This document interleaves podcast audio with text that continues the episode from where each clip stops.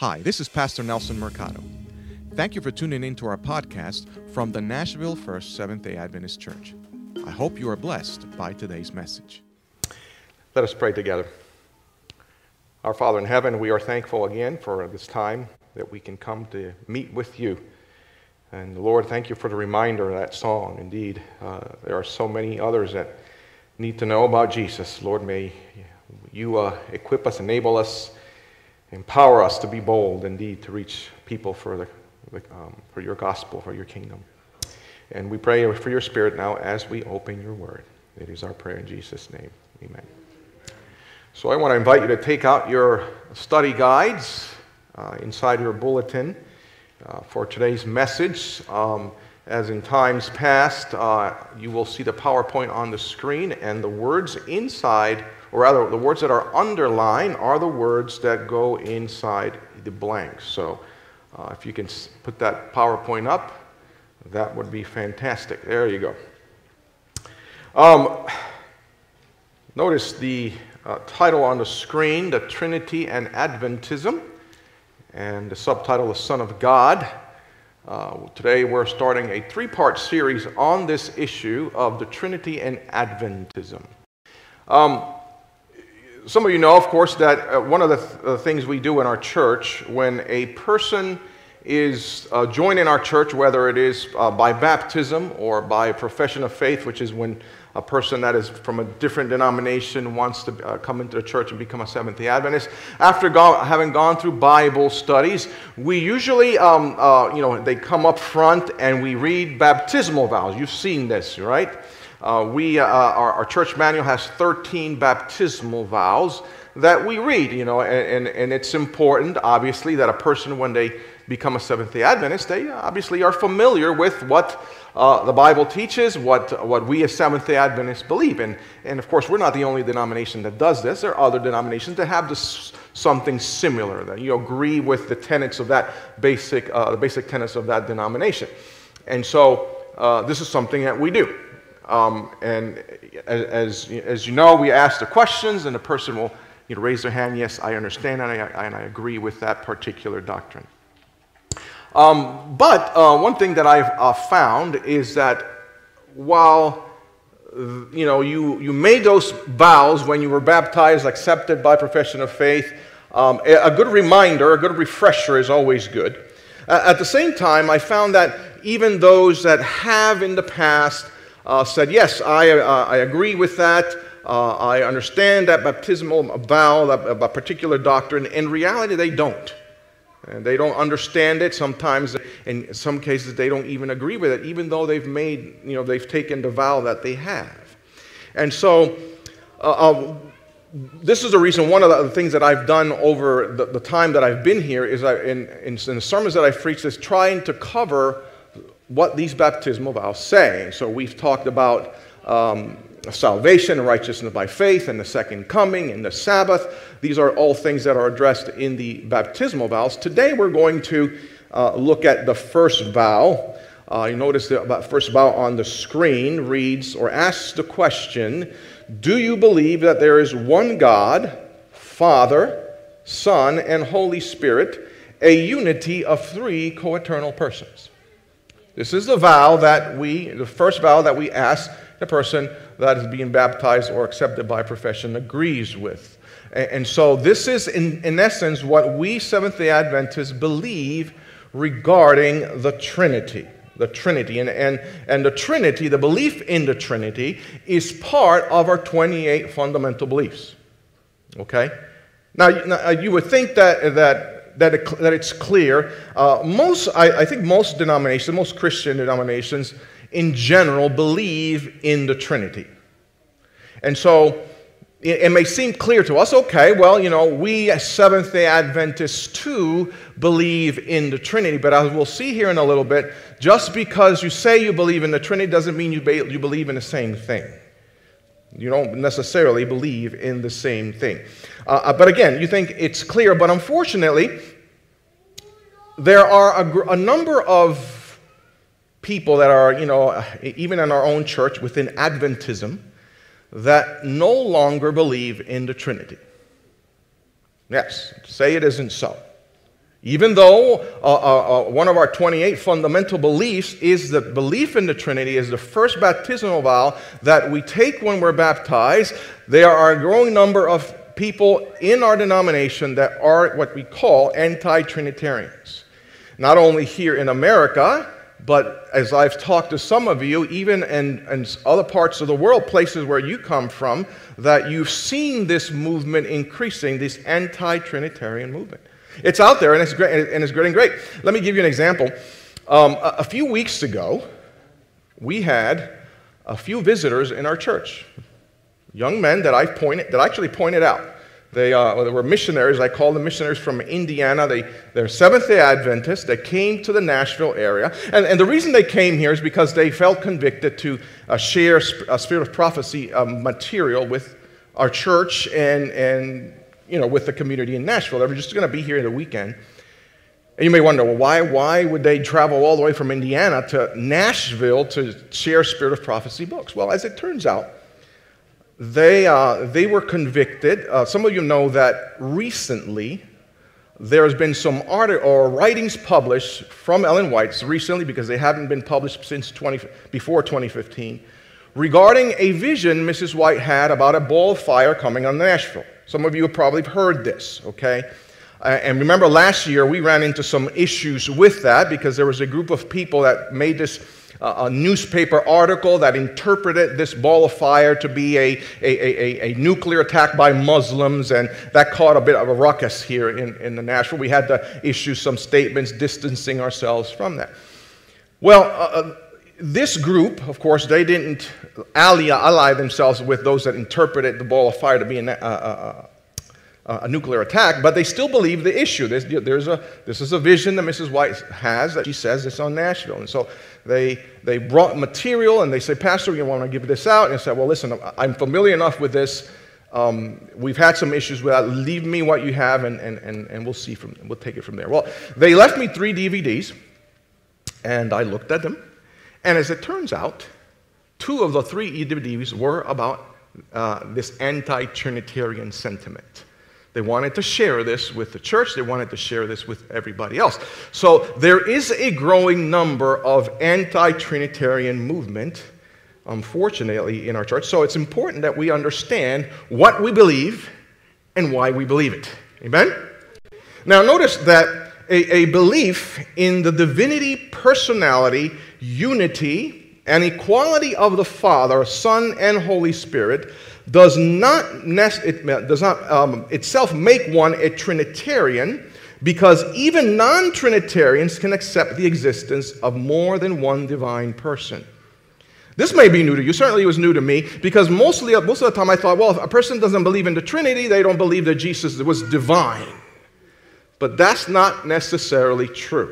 In fact, from the material that I got from these young men, that's one of the things they spend time explaining, that they do believe that Jesus is divine, even though he was, um, well, he didn't exist at some point in history.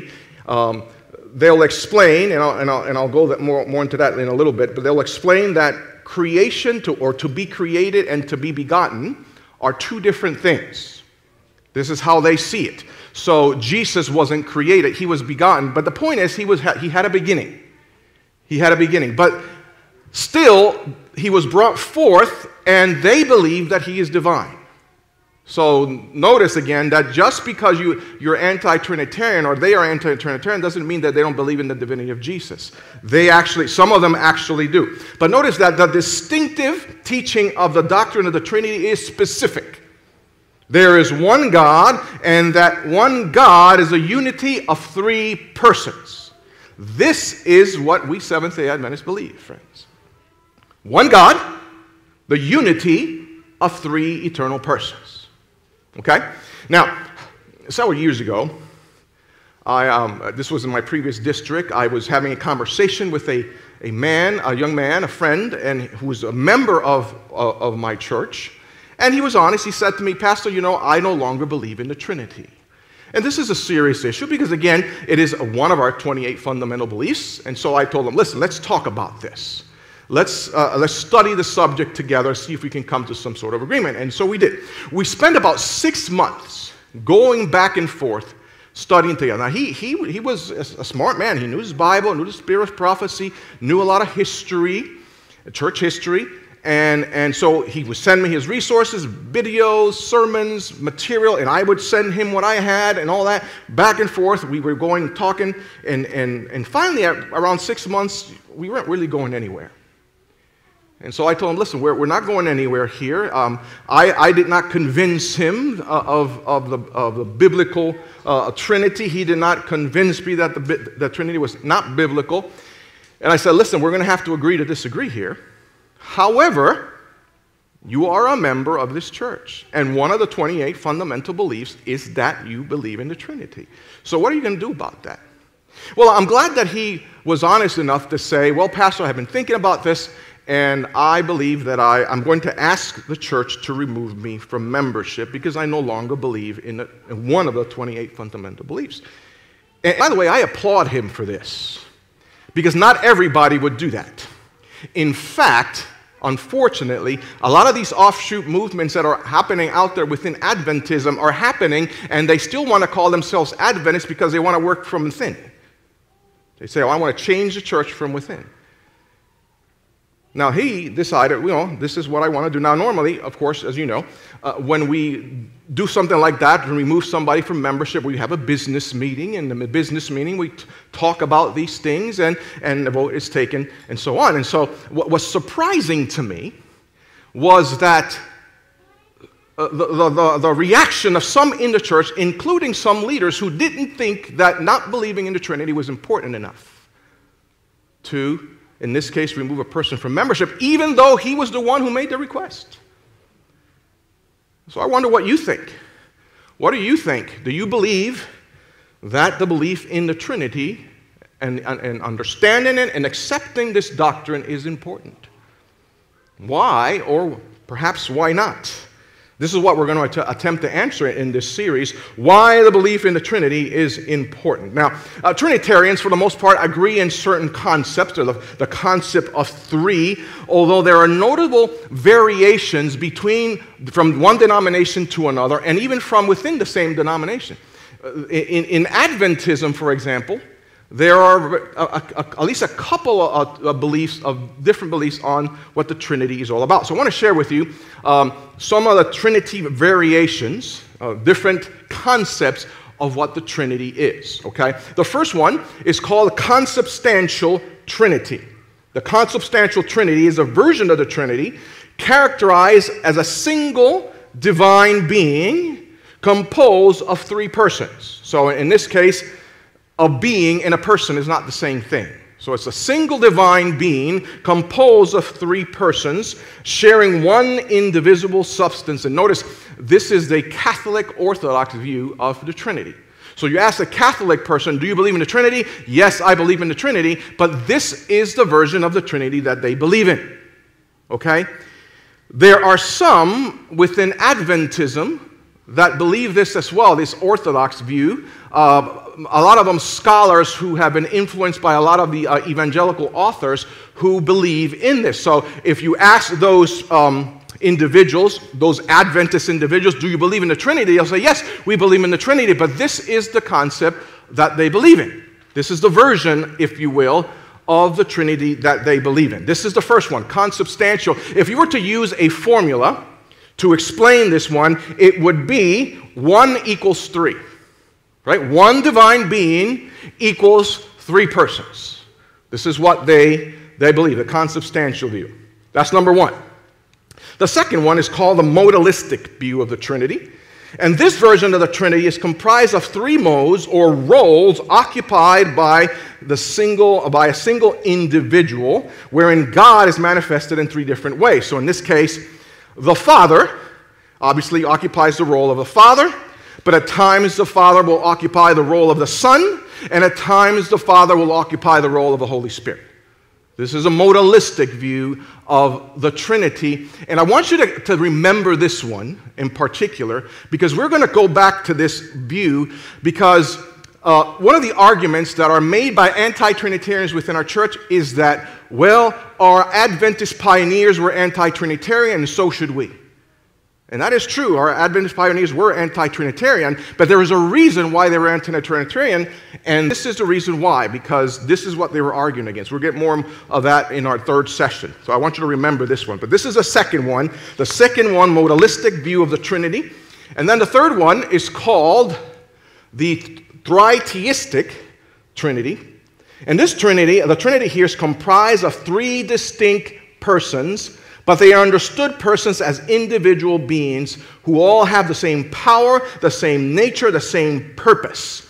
Because they are in agreement in everything they do, there is said to be one God. Not all, not that all three are are are, are gods. Uh, not that all three are, uh, uh, uh, that are three make one single individual, like in the case of the consubstantial. But one God equals three different persons. There's three equal different persons. persons that make up what we know as God, or what we know as the Godhead. And notice this is what this is what the majority of Seventh-day Adventists believe.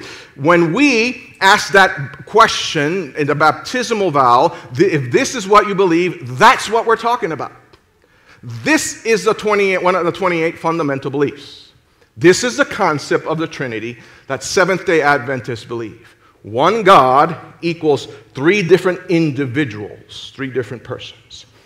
Now, uh, anti-Trinitarians will argue that the concept of the Trinity came from Catholicism. And they'll say the church is in apostasy because this is a Catholic doctrine. But as we see, the concept of Catholicism on the Trinity is different than ours. We don't believe in the same thing, even though we do believe in the Trinity. The version or the variation of the Trinity that Adventists believe is different than the Catholic one. Okay? Now, unfortunately, uh, you know, they, these anti-Trinitarians often, they want to still call themselves Adventists. They still stay in the church, even though they don't believe, uh, at least in one of the twenty-eight fundamental beliefs anymore. And they say, well, you know, we church, we the church have compromised. And so the question is, are they correct? Are they correct? Now, let me make a disclaimer. Uh, as, as you may imagine, over the years, I've studied a lot over this issue of the Trinity, both in school, uh, but even after, uh, like, like I said, studying with this man that was a member of my church. I have a lot of material at home on this issue of the Trinity, and I've studied extensively on it. However, more recently, I read two books that, at least in my opinion, were the clearest books on the subject of the Trinity to help us understand this concept. And I wanted to share this with you because this is what, what I'm sharing with you uh, throughout this series. Uh, some of the material that I'm going to share with, them, with you come from these two books. Uh, the title, uh, the first one is A Sonship of God, and then The Heavenly Trio. These are books that I encourage you to read. There are, you can find them at Nourish, at our, at our A B C, you should buy them, because it, it clears things up. Both were authored by Ty Gibson. Ty Gibson is an Adventist pastor. He studied deeply on this subject. And so what I'm going to share with you throughout this series, a lot of this comes from these two books because, in my opinion, it's been the clearest uh, on the subject of the Trinity that I have read. Now, as you may imagine, anti-Trinitarians use Scripture Uh, and Spirit of Prophecy quotes to justify their beliefs. I'll share with you some of that today, uh, or rather throughout the series. However, one of the passages that gives a lot of ammunition in their mind is our scripture reading today. John chapter three, verse sixteen. Notice, for God so loved the world that he gave his only begotten Son, that whoever believes in him should not perish, but have everlasting life. We know this passage very well. But notice John says that Jesus is what? He is the only begotten Son. Jesus is the Son of God. Amen? Amen. Is he the Son of God? Amen. But the logic, again, the issue here is that if Jesus is the Son of God, he could not, while bearing the title Son of God, pre-exist together with God from the beginning. So this is the logic that they use. Logic precludes a son from chronologically existing concurrent with the Father.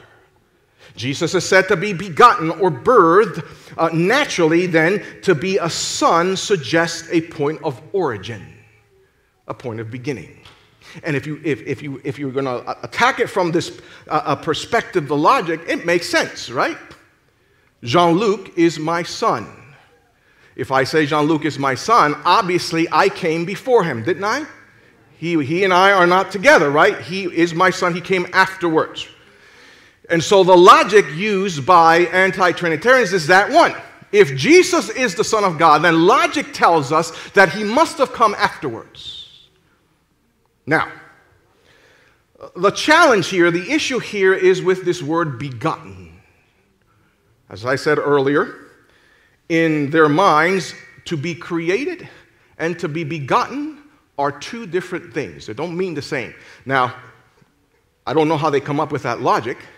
Um, I, I would ask, what does it look like to be created and what does it look like to be begotten? They say, they argue, Jesus wasn't created, he was begotten, which means he was brought forth, whatever that means.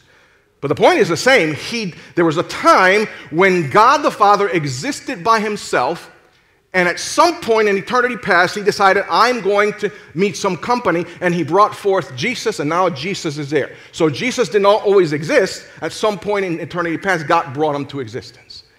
You can call it whatever you want. It's, it, it, it's, it's the same thing to me. But this is how they present it, and this is a very dangerous thing, and this is why. Divinity is something that apparently was given to Jesus once he was brought forth. So divinity is something you can give to somebody else in their mind. Now, this is a dangerous thing within Adventism because the Mormon faith believe that divinity is something that can be granted. This is why they believe they can become gods too, because God can give you divinity. This is a very dangerous thing. All right, so the issue here is the word begotten. Now, if you were to Uh, look at Webster's dictionary for the word begotten. It is, is, it is defined as to be brought into existence by or as if by a parent. So you're brought into existence. You did not exist before, and at some point you were brought into existence. That's the word, what the word begotten means. However, when you look at John three sixteen, as you know, John was, uh, uh, was written in the Greek. This word begotten, this word begotten from, comes from the word monogenes, which is a combination of two words, which uh, is mono, which means one, uh, only, and genes, which means kind. So this word monogenes means unique or one of a kind, at least in the Greek. We see that the definition in the Greek. So clearly, the, the English definition that we give to uh, the word begotten is not the same as the Greek definition that, that it gives to the word begotten, because it comes from this Greek word monogenes. So Jesus is unique, one of a kind. So that tells us then, then that, that, the, that the term begotten son does not necessarily mean that Jesus was the only a son that got birthed or brought into existence. And you know why? Um, one reason we can see that? Later on, the Apostle Paul in Hebrews eleven seventeen is talking about Abraham. And notice what Paul says about Abraham. Hebrews eleven seventeen. By faith, Abraham, when he was tested, offered up Isaac. And he who had received the promises offered up who? His only begotten son.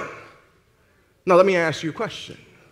When Abraham went up to the mount to sacrifice with his son Isaac, was he the only son that Abraham had?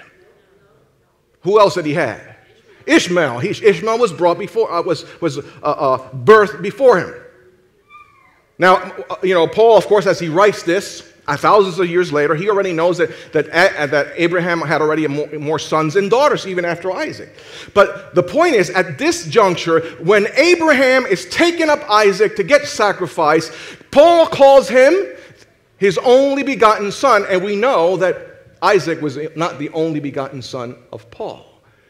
So clearly then, friends, this, this issue, this phrase, only begotten son, there must be more to it than what we normally define as the only begotten son. And so we need to look at what the Bible says about this. We need to look at the entire picture of this concept of the Son of God to understand what John means in John three sixteen. Okay? Now again, the, the concept of the Son of God is something that we see throughout Scripture. We see it throughout Scripture. Uh, God created Adam and Eve in his own image. And then Adam, with of course no small help uh, from Eve, begot a son in his own likeness after his own image. That's Genesis one twenty-seven and then five three. So Adam begot a son in his own likeness. So Adam is the first son of God in this biblical narrative. Uh, he is the initial character in the story that gives meaning to what, this, what we know as the Son of God. And this, this concept, again, is, is woven throughout the Scriptures. When we skip to the New Testament, when we skip to the New Testament, the deliberate intent of this Son theme is, it becomes very evident. In Luke's account, in Luke's genealogy of Jesus, if you go to uh, Luke chapter three, in his genealogy of Jesus, each person in Jesus' lineage is called the son of a human father. So it says, oh, this person uh, was the son of this person, and this person was the son of this person, and so on. All the way back till we get to Adam, and Adam, the first man, is distinguished from all the others by being called what?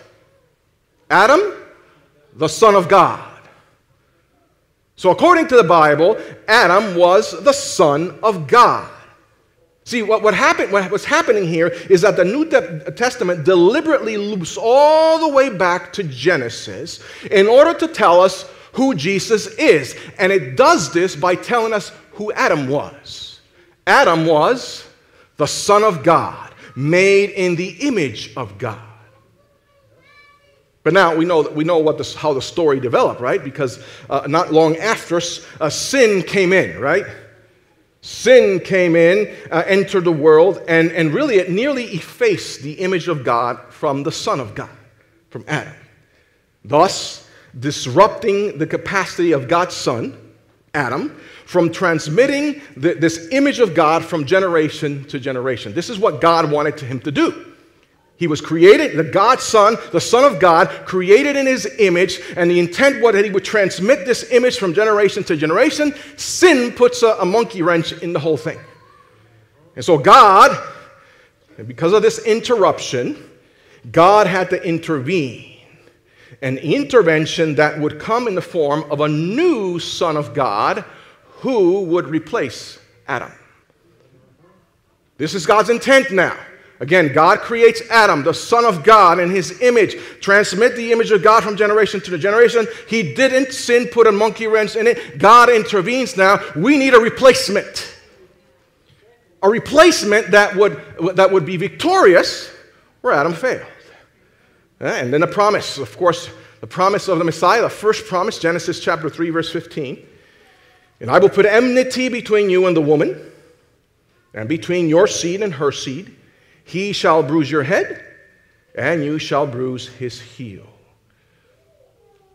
From there, we move in the saga to the story of Abraham.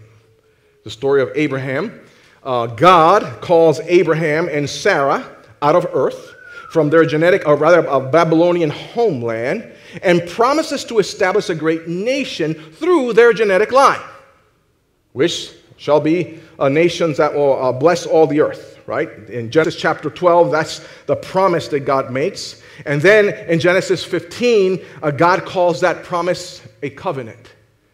And if you've been studying your Sabbath school lesson this quarter, we've been studying exactly about that. That covenant that God has made. God made that covenant in the beginning. In the beginning. He, he made that covenant in Genesis chapter three, verse fifteen.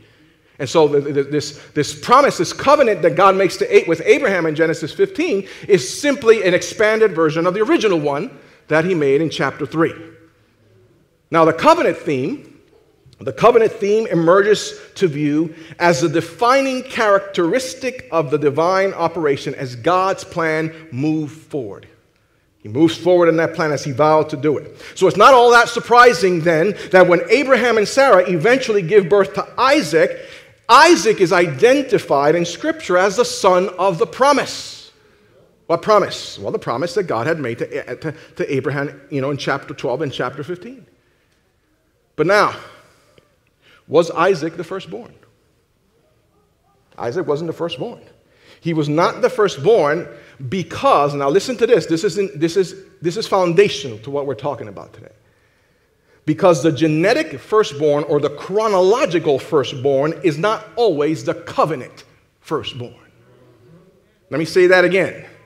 The genetic firstborn or the, or the chronological firstborn is not always the covenant firstborn. See, what's important here is that a line is being established through which the new Son of God, remember the new Son of God that will replace Adam where he failed, right? The new Son of God may appear, may enter into the human situation and conquer the serpent from within, from the strategic point of human nature. This is what Jesus did, thus reversing the fall of Adam where he fell. Now Isaac marries Rebekah. And Isaac and Rebekah have also a first covenant son. What was his name? Jacob. But was Jacob the firstborn? Well, you, are, you can argue they were twins, right? But you, see, you read the narrative as, as Esau's coming up, there that's Jacob holding on to him, right? I would like to have seen that image. But you know what they did back in those days is when a twin was born, they would tie something to their arm or to their leg just to Uh, identify it, because the one, the first one to come out, that was considered the firstborn. That is the one that had all the blessings of the inheritance, double portion. And as we read the narrative of, Esau, of, of Jacob and Esau, we know that's exactly what happened, because here comes Jacob later on and steals the blessing that belonged to the, to the firstborn. So no, notice then, the promise now comes through Jacob. Now Jacob, of course, his name is changed to Israel later on. He has twelve sons, and, and those twelve sons eventually become the corporate nation of Israel. And of course, we know that they end up in Egypt. So while Israel is in Egypt, now God sends Moses. Moses is to liberate them, and God tells Moses, tell Pharaoh, notice Exodus chapter four, uh, verse twenty-two and twenty-three. Thus says the Lord, Israel what? My son, what else? My firstborn. So I say to you, let my son go, that he may serve me. So notice now, God is calling th this group, this nation now, his son, his firstborn. Now clearly, Israel's not a literal son. Certainly, he's not literally firstborn, but God calls him that way. Israel is my son. Israel is my firstborn. So again, what we see here, friends, is that the position or role of the firstborn son has nothing to do with birth order. This is what we're looking at right now. Again, the, the firstborn issue has nothing to do with birth order. It has to do with the conveyance of the covenant to all the nations of the world. Okay? Now, Israel, Israel is the spiritual channel through which God intends to incorporate all the nations into the sonship status that was lost by Adam. Again, this is God's intent from the beginning. Once Adam sinned, now he intervenes. I need a new son that's going to replace Adam that failed. And God is going to do this through the nation of Israel. Hence, he chooses Abraham, and through him Isaac, and through him Jacob, and then the nation of Israel. Because it is through the nation of Israel that, that it's going to come. But notice it says that Isaac, Jacob, and Israel were all firstborn in a positional sense or in a functional sense, not in a chronological one. Right? They weren't the firstborn, but they have that position, the position of, of being for firstborn, because it is through them that the promise is going to be kept. Now, hundreds of years later, the nation of Israel is growing, and, and, and it's now free from the bondage of Egypt, and, they, and they're growing, and generation after generation passes until we get to the time of the birth of another young man named David. David. In fact, David is the next son of God in this sonship saga that we see through Scripture. Yeah, David was not, of course, the firstborn of Jesse, was he? He was the lastborn. He was actually the youngest of Jesse's children. However, with David, God reaffirms this covenant promise that he had made with Abraham, Isaac, Jacob, and then Israel. Yeah? And actually, David becomes sort of a, an, an expanded prototype of the coming Messiah. For example, in, in Psalm chapter two, David sings about himself being the begotten Son of God, while at the same time pointing prophetically to the Messiah. Notice Psalm two, verse seven. I will declare the decree, the Lord has said to me, you are my son, today I have begotten you. Notice the word begotten there a lot.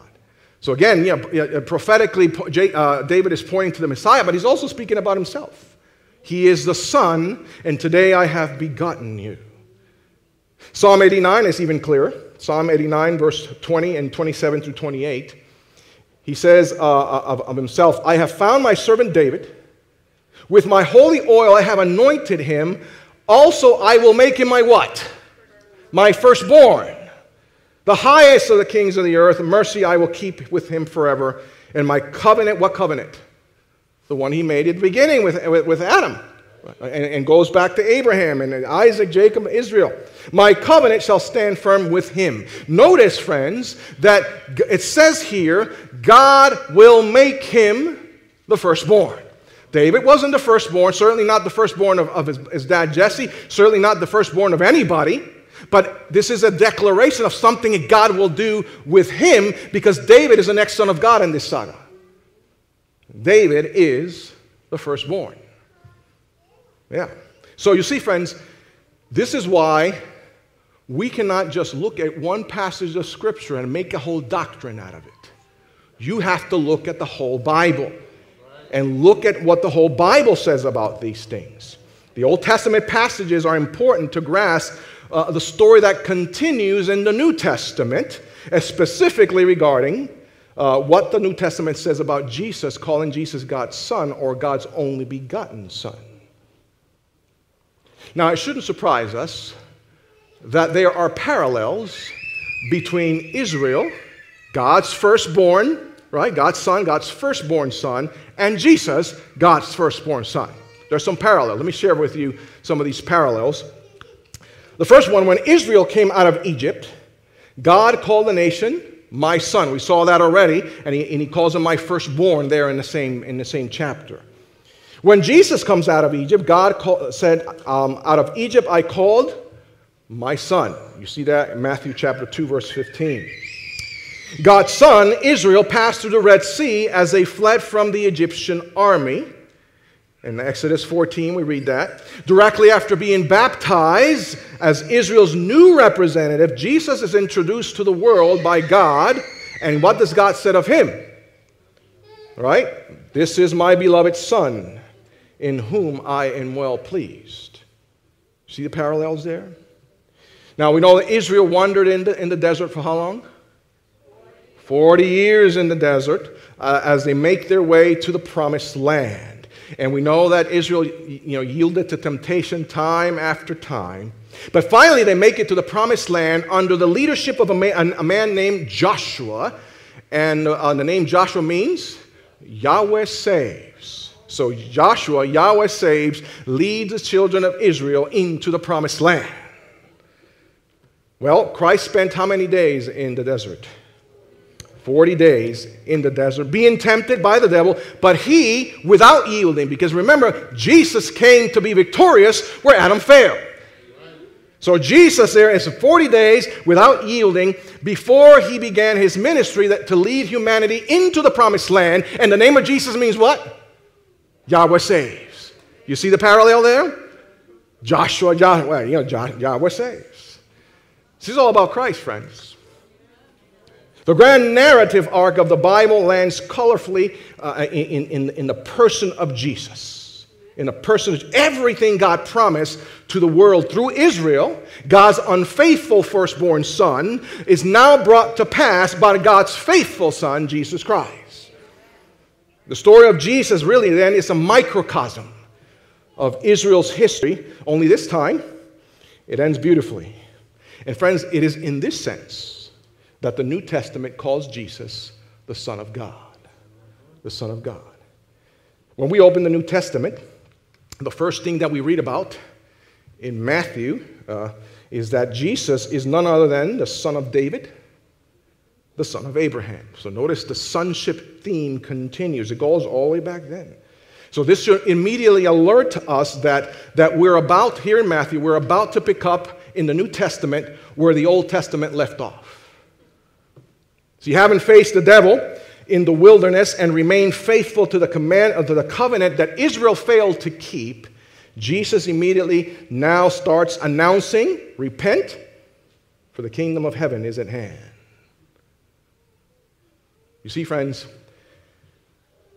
God made this covenant with the children of Israel. They failed. You may remember that when the children of Israel come out of Egypt, while, while they're there at Mount Sinai, God, before he gives the commandments, he reminds them of a covenant. Uh, actually, this is a passage that was in our Sabbath school this week. Exodus nineteen, five and six. Now, therefore, if indeed you will obey my voice and keep my covenant. What covenant? The one that he made be right there all the way back. Right? He, he, st he started this, gives the promise in Genesis three fifteen, calls Abraham, makes the covenant with him that's passed through Isaac, through Jacob, through Israel, to David, all the way to Jesus. Right? But this is the covenant. This is the covenant they're talking about. That, then you shall be a special treasure to me above all people, for all the earth is mine, and you shall be to me a kingdom of priests and a holy nation. This is what they were supposed to do, but they failed. Remember, the Son of God, this new Son of God, Jesus, would not fail. He would be victorious. And so then Jesus, friends, Jesus is the Son of God in the sense that he fulfilled the entire narrative plot line of the Old Testament by successfully living out the purpose of God for all humanity, all humanity. Yeah? So it's evident then, friends, this is important, it's evident then that the New Testament writers, right? They call Jesus the Son of God. When they call Jesus the Son of God, they're not trying to tell us something about his ontological origins. Not, they're not trying to say something about his nature. That's not what they're trying to do. They are not aiming to try to educate us regarding how or when Jesus came into existence sometime in eternity past. That's not what they're trying to do. But what they're trying to do is to tell us that Jesus is the Son of the promise.